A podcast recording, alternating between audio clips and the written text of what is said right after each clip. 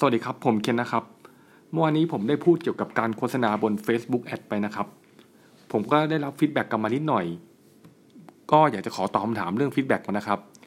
อย่างแรกมีคนถามว่า เออถ้าเกิดจะรันโฆษณาบน Facebook แล้วจะสร้างแคมเปญต้องเสียเงินหรือเปล่า ผมก็จะให้คำตอบนะครับว่าก็ต้องเสียเงิน ซึ่งคำถามนี้ไม่ได้แปลกนะครับ คือผมว่าคนที่ไม่เคยรันโฆษณาก็อาจจะมีความสงสัยตรงนี้ครับ แต่ถามว่าเสียเท่าไหร่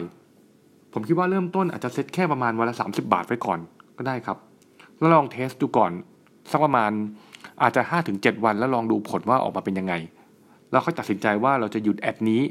หรือเราจะทำการปรับปรุงแอดนี้อย่างนี้ครับ แต่จริงแล้วการจะเริ่มโฆษณาแอดมันก็มีหลายอย่าง เราใช้รูปหรือใช้วิดีโอ หรือใช้รูปผสมวิดีโอ หรือใช้เทคนิคไหนก็ตาม หรือเปลี่ยนหลายๆรูปลองรูป 1 รูป 2 รูป 3 มันก็สามารถ test ได้นะครับ แล้วเราไม่ชอบ ad ไหนเราก็ปิดรูปนั้นหรือวิดีโอนั้นไปซะ ให้ตัวที่ดู performance ดีมันเดินต่อไปอะครับคำถามแรกนะครับ เรียบร้อย ผมก็ได้ feedback มาในคำถามที่ 2 อีกว่า ไม่เข้าใจเรื่องพิกเซลฟังแล้วงงๆ ผมก็อยากจะขออธิบายเพิ่มเติมเนื่องจากเมื่อวานเนื้อหามันเยอะไปหน่อย ผมก็พยายามจะพูดรวบลัดไปนะครับ แต่คราวนี้พอกลับมาพูดถึงเรื่อง pixel pixel มันเป็นโค้ดตัวหนึ่งที่ทาง Facebook สร้างไว้ แล้วก็ต้องการให้เราเอานำโค้ดตัวนี้ไปฝังลงในเว็บไซต์ของเรา ในแต่ละหน้าบนเว็บไซต์นะครับ ซึ่งถามว่าหน้าที่ของมันคืออะไร หน้าที่ของมันก็คือจะเป็นจำเกี่ยวกับข้อมูลลูกค้าที่เข้ามาในแต่ละหน้าเพจที่เราฝังพิกเซลไว้ครับคราวนี้ Facebook ก็จะจำข้อมูลของลูกค้าไว้ จริงๆ Facebook เนี่ยเขาจะมีเขาเรียกว่ามี connection กับพวกที่เว็บไซต์อื่นละหรือ traffic เอ่อคนที่เขาดูแลเรื่อง traffic จะอธิบายอย่างนี้เป็นเหมือนกับ เออคนที่เขาก็คือ Facebook อะมันจะสามารถจะรู้ได้ว่าเราไปที่ไหนนอกจากใน Facebook เองก็ตามนะครับ ถึงแม้เราจะไปใช้เว็บไซต์อื่นๆก็ตามเฟซบุ๊กก็สามารถจะรู้ข้อมูลตรงนี้ของเราได้พอสมควร ผมพูดอย่างนี้ดีกว่าครับ ดังนั้นไอ้พิกเซลตัวนี้ก็จะรู้ว่าเราเป็นใครไปที่ไหนบ้าง เราชอบทำอะไร อายุเท่าไหร่อะไรเงี้ย คือหลายๆอย่าง Facebook ก็จะมีข้อมูลของเราตรงนี้ ซึ่งตัวพิกเซลตัวนี้ที่เราฝังไว้อะถ้าเราเข้าเว็บไซต์ไหน มันก็จะรู้ว่าเราเข้าเว็บไซต์นี้ หรือว่าลูกค้าคนไหนเข้ามาเว็บไซต์ของเรา ก็จะจำลูกค้าได้นะครับรับไปทำประโยชน์อะไรได้ การที่เรารู้ลูกค้าคนนี้เราสามารถไปทำประโยชน์ได้หลายอย่าง อย่างแรกคือการทำ remarketing หรือ retargeting นะครับ ซึ่งผมพูดไปแล้วทีหนึ่งแต่ขอย้ำอีกทีหนึ่งจริง ๆ ตรงนี้ผมว่ามันดีมาก คือมันมีคนทำสถิติมานะครับ ว่าคนที่เคยเข้าเว็บไซต์ของเราแล้วอะ มีแนวโน้มที่จะกลับมาซื้อหรือใช้ของเราสูงกว่า เพราะว่าให้ความสนใจ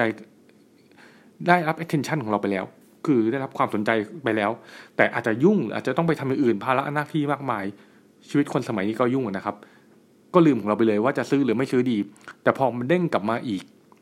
ก็มีแนวโน้มที่คนกลุ่มนี้จะซื้อสูง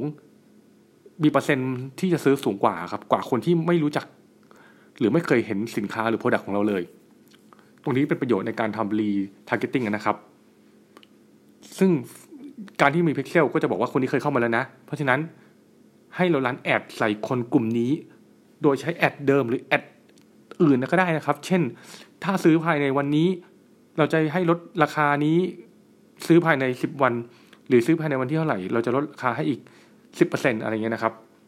ผมว่าตรงนี้ทำให้คนกลุ่มนั้นนะอาจจะอยากตัดสินใจซื้อนะครับ ประโยชน์ที่สองของพิกเซลคือว่าพิกเซลตัวนี้มันสามารถไป generate พวก custom audience บางอย่าง เช่น lookalike audience ได้ ซึ่ง lookalike audience คือ Facebook มันจะพยายามจะเข้าใจว่าคนกลุ่มที่เข้ามาในเว็บไซต์เราเป็นคนกลุ่มแบบไหน แล้วจะเราสามารถจะให้เขา generate คนกลุ่มนี้ขึ้นมา มีที่มีคนคนกลุ่มที่มีความคล้ายคลึงกันกับคนกลุ่มนี้ขึ้นมาครับ ซึ่งอันนี้เป็นสิ่งที่ เหมือนเป็นอัลกอริทึมของ Facebook นะครับ ผมก็ไม่รู้เขาคิดยังไงนะครับ แล้วก็เราเราสามารถจะ run ad บนให้คนกลุ่มนี้เห็นโฆษณาของเราได้ นี่เป็นประโยชน์ของพิกเซลเหมือนกัน ผมก็ขอพูดถึง 2 ประโยชน์นี้ก่อนแล้วกันนะครับ ผมว่าวิดีเออ episode นี้ผมจะขอพูดประมาณนี้ก่อนนะครับ หลักๆคือตอบคำถามของคนที่ถามมาว่าหลักรันแคมเปญต้องเสียเงินหรือเปล่ากับพิกเซลมีประโยชน์อะไรนะครับ ขอบคุณครับ สวัสดีครับ